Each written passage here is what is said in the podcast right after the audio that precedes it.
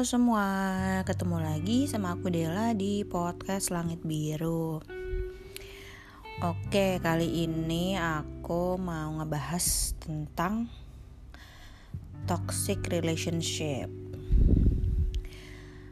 Jadi ini lebih mengacu ke teman atau saudara atau pasangan pas masih pacaran ya jadi menurutku nih misalnya temen dulu nih. Kadang kan kita udah uh, usia usia kan beragam ya. Dan bisa kita punya teman yang teman dari eh, SD SMP SMA kalau kuliah ya teman kuliah terus kalau ada kerja ya teman kerjaan gitu kan nah apa? Nah di antara banyak teman yang kita kenal kan nggak mungkin juga semua kita dekat kan? Biasanya kan ada beberapa yang memang kalau ada butuhnya doang gitu. Pas hubungin kitanya bisa udah lama nggak kontak terus tiba-tiba ngubungin. Biasanya dia perlu sih. Entah uh, apa namanya minta tolong atau yang banyak kasus juga adalah berhutang gitu ya atau lain-lainnya.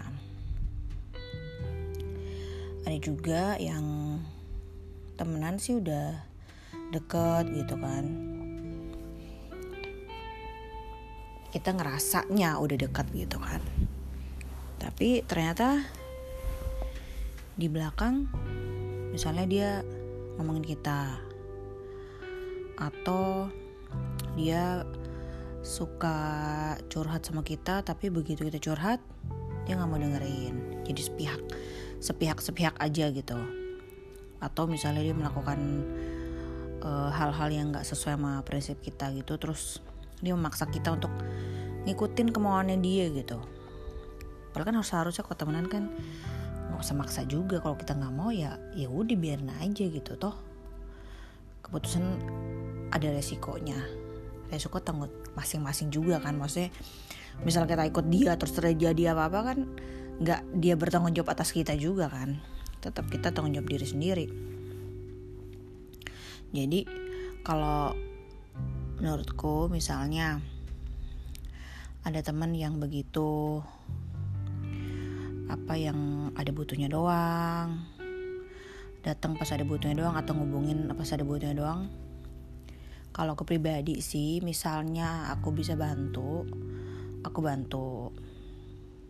Tergantung requestnya apa kadang ada yang nanya soal uh, berhubungan sama kerjaan misalnya gitu. Kalau aku bisa cari infonya ya aku cariin.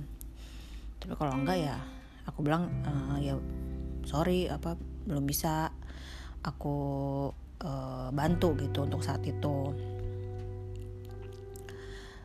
Tapi kalau temen yang sepihak kayak gitu agak susah ya karena kalau temenan tuh kan pengennya dua sisi. Jadi saling ngerti aja gitu. Kalau kita perlu dia dia ada. Kalau dia perlu kita kita ada tapi kalau dia mau misal dia mau jalan sama temenan juga sebenarnya nggak apa-apa gitu seharusnya. Nggak harus kan nggak harus sama-sama. Terus kembar juga kan nggak selalu bersama-sama kan apalagi cuma temenan yang istilahnya beda keluarga gitu. Jadi nggak usah terlalu posesif juga sama teman malah kita nanti jadi dianggapnya kita yang toxic gitu ke terlalu posesif sama teman nggak suka misal dia punya teman baru atau ada teman lain yang suka jalan bareng atau apa gitu. Aku punya temen ada yang udah dari tem, satu sekolah sih dari TK ya sekelas gitu. Cuma deketnya sih baru SMP sampai sekarang masih masih temenan dan ya gitu walaupun tidak intens banget secara komunikasi tapi setiap minggu ada lah. Kayak nanya apa nanya kabar atau update-update uh, kehidupan kita misal anak-anak atau apa gitu ada aja. Dan sejauh ini sih nggak pernah ribut ya. Nggak pernah ribut besar karena kalaupun ada misalnya ada perbedaan pendapat akan sesuatu ya udah kita hormatin aja satu sama lain pendapatnya nggak usah maksa uh, lo harus sama sama gue kan kan menurut gue tuh bagus menurut gue tuh benar sedangkan dia punya pemikiran lain yang menurut dia juga benar kan? Terus uh, aku juga paling nggak bisa kalau yang sama temen yang suka playing victim ya. Kadang tuh orang suka ngerasa kita tuh nggak tahu apa apa gitu. Kalau kita tahu dialah penjahat sesungguhnya. Jadi kadang sosok oh gitu ya uh, padahal kita tahu dia dia yang cari gara-gara atau cari masalah sebenarnya gitu. Pokoknya kalau buat aku sih kalau temen gampang lah untuk menghapus dari hidup kita. Dalam arti kata nggak usah intens intens banget. Kalau nggak perlu banget atau misalnya ketemu pas reuni doang atau apa gitu nggak apa nggak nggak apa-apa. Tapi nggak usah uh, intens. Karena kalau nggak bawa manfaat sih buat aku udah bye aja lah. Capek. Males banyak drama. Dalam hidup udah cukup. Drama hidup sendiri udah cukup. Terus kalau sama saudara yang agak susah ya sebenarnya karena kan terikat uh, darah ya. Jadi mau nggak mau mau sebelangsak apa pun dia tuh tetap itu kan saudara kita gitu. Jadi untuk diputus sama sekali hubungannya juga nggak mungkin. Misalnya kayak acara keluarga atau apa mungkin ketemu. Kecuali saudara jauh banget yang beda kota gitu atau beda pulau tuh kemungkinan kecil bisa jarang ketemu. Tapi kan juga secara konflik juga makin kecil juga kalau jarang ketemu kan. Biasanya kan terjadi kalau uh, si saudara ini lumayan sering ketemu sama kita gitu atau sering hadir lah di acara-acara yang yang libatin saudara-saudara gitu ya ada beberapa kasus sih di sekitar aku. Misalnya uh, ada dia saudaranya uh, bergantung sama kakaknya. Dalam arti kata secara finansial gitu. Uh, apa namanya? Padahal dia sudah menikah tapi kalau ada apa-apa misalnya suaminya sakit atau dia sakit yang cukup parah gitu kakaknya ya yang nanggung gitu. Di satu sisi ya sebagai keluarga kan pengen bantu. Cuma di sisi lain kesannya lama-lama kayak dimanfaatin gitu karena dilihat secara um, hari-hari atau selama ini tuh jadi bergantung banget di mana yang se sebenarnya untuk beberapa hal harusnya dia yang handle sendiri dong gitu. Kan nggak kan kalau saudara kan tidak tidak wajib menanggung apa ya tidak menang tidak wajib menanggung saudaranya eh, apalagi kalau dia sudah menikah ya itu tanggung jawab suami ya. Mau hidup lo kayak apa ya suami yang yang harus maju gitu menurutku sih begitu. Atau juga saudara yang ya itu balik lagi yang manfaatin. Kan ada aja ya. Karena kesannya saudara jadi kan kita percaya lah sama dia gitu. Bisa cerita ini cerita itu tapi ternyata bohong. Entah, entah entah dia mencari simpati atau apa tapi jadi jadi melebar ke mana-mana gitu ceritanya. Yang tadi kita percaya jadi susah percaya lagi misal dia cerita. Atau manfaatin juga kan e, misalnya nginep gitu. Nginep di misalnya dia tinggal luar kota terus nginep di rumah kita. Tapi nginepnya nggak nggak jelas sampai kapan gitu kan. Apa apa emang harus diomongin sih untuk jelas jangan sampai malah jadi ribut malah jadi dijelek-jelekin. Saling jelek-jelekin kan nggak enak juga jadinya. Pengennya kan akur-akur aja akur-akur terus gitu.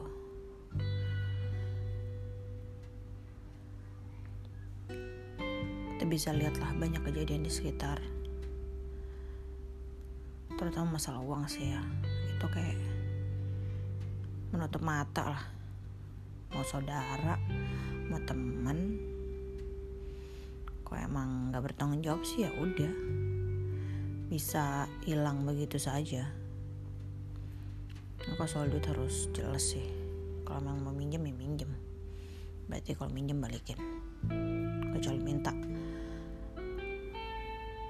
Nah, kalau toxic sama uh, relationship sama pasangan, pasangan pacar ya maksudnya.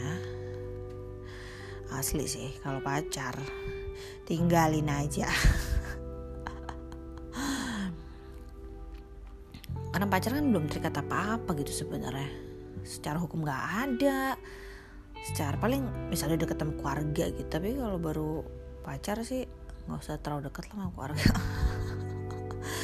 walaupun pacarnya bertahun-tahun kenalin se sewajarnya aja nggak usah terlalu terlibat terlalu dalam takutnya nggak jadi juga kan. Karena pacar kan biasanya kayak abusive lah berat lah kalau udah disiksa atau main tangan atau aduh yang menyakiti kita gitu tuh tuh gak bisa ditoleransi sih. Karena kemungkinan kecil sekali untuk dia berubah hargain diri kita. Istilahnya orang tua kita aja nggak berani seberani itu sama kita setega itu sama kita kan. Apalagi orang asing entah siapa baru juga pacar gitu kan. Udah berani beraninya tinggalin aja. Atau bisa juga dia mendua juga bisa terus bisa juga dia minjem duit bisa juga. Banyak kejadian juga kan pacaran-pacaran gitu. Pokoknya sesuatu yang membuat kita keberatan ya kita harus take action sih. Kecuali ya pilihannya ya take it or leave it sebenarnya. Kalau putus ya emang gak gampang. Tapi percaya percayalah saat itu mungkin hancur merasa ya merasa hancur merasa putus asa aduh uh, cuma dia yang ada di hati gue di hidup gue bla bla bla. Tapi pada akhirnya juga akan tergantikan dengan orang lain kok asal kita mau uh, dan bisa move on ya. Sejalan waktu sih insya Allah sembuh. Kitanya aja harus semangat menyemangati diri kita ketemu orang-orang baru lagi. Buka hati gitu. Aku nggak mau ngomongin yang pasangan nikah ya karena kalau udah nikah ya udah sepaket istilahnya. Jadi susah gitu ngomongnya. Tuh udah kayak masalah internal lah. Karena tuh udah uh, bersaksinya kan udah di hadapan yang maha kuasa. Kalau pacaran kan nggak ada nggak ada ini apa-apa nggak ada uh, secara hukum juga nggak nggak kuat nggak ada ininya nggak ada janjinya nggak ada hitam di atas putihnya gitu kan. Tapi kalau udah nikah benar-benar harus dipikirin untuk setiap tindakan yang kita ambil. Pokoknya sayangin diri sendiri kadang ya kita mikir orang tua juga nanti orang tua gimana nanti anak gimana gitu. Tapi kalau kita bisa bangkit dan kuat insya Allah sih bisa terus uh, berjuang ya ke depannya. Semoga sih semoga sih um, sebelum menikah udah bisa tahu lah kira-kira seperti apa calon kita itu belum benar diuji aja pas pacaran. Seuji-ujinya. Disiksa aja pas pacaran biar biar tahu dia misalnya marahnya kayak gimana atau kebiasaan-kebiasaan uh, hariannya gimana atau kebiasaan um, pemakaian uangnya gimana apakah dia punya tabungan atau apa misalnya gitu. Mau jadi ke sana ya ngomongnya. Iya pokoknya sih selama hubungan itu membuat kita tidak nyaman selalu ada pilihan untuk kita pergi dari orang itu. Tetap dilihat konsekuensinya, resikonya, terutama teman atau pacar itu bisa banget, bisa banget. Segala cara deh dilakuin kalau emang emang niat pergi ya. Gitu aja sih dari aku. Makasih banyak ya yang udah mau dengerin. Semoga ada manfaatnya. Dadah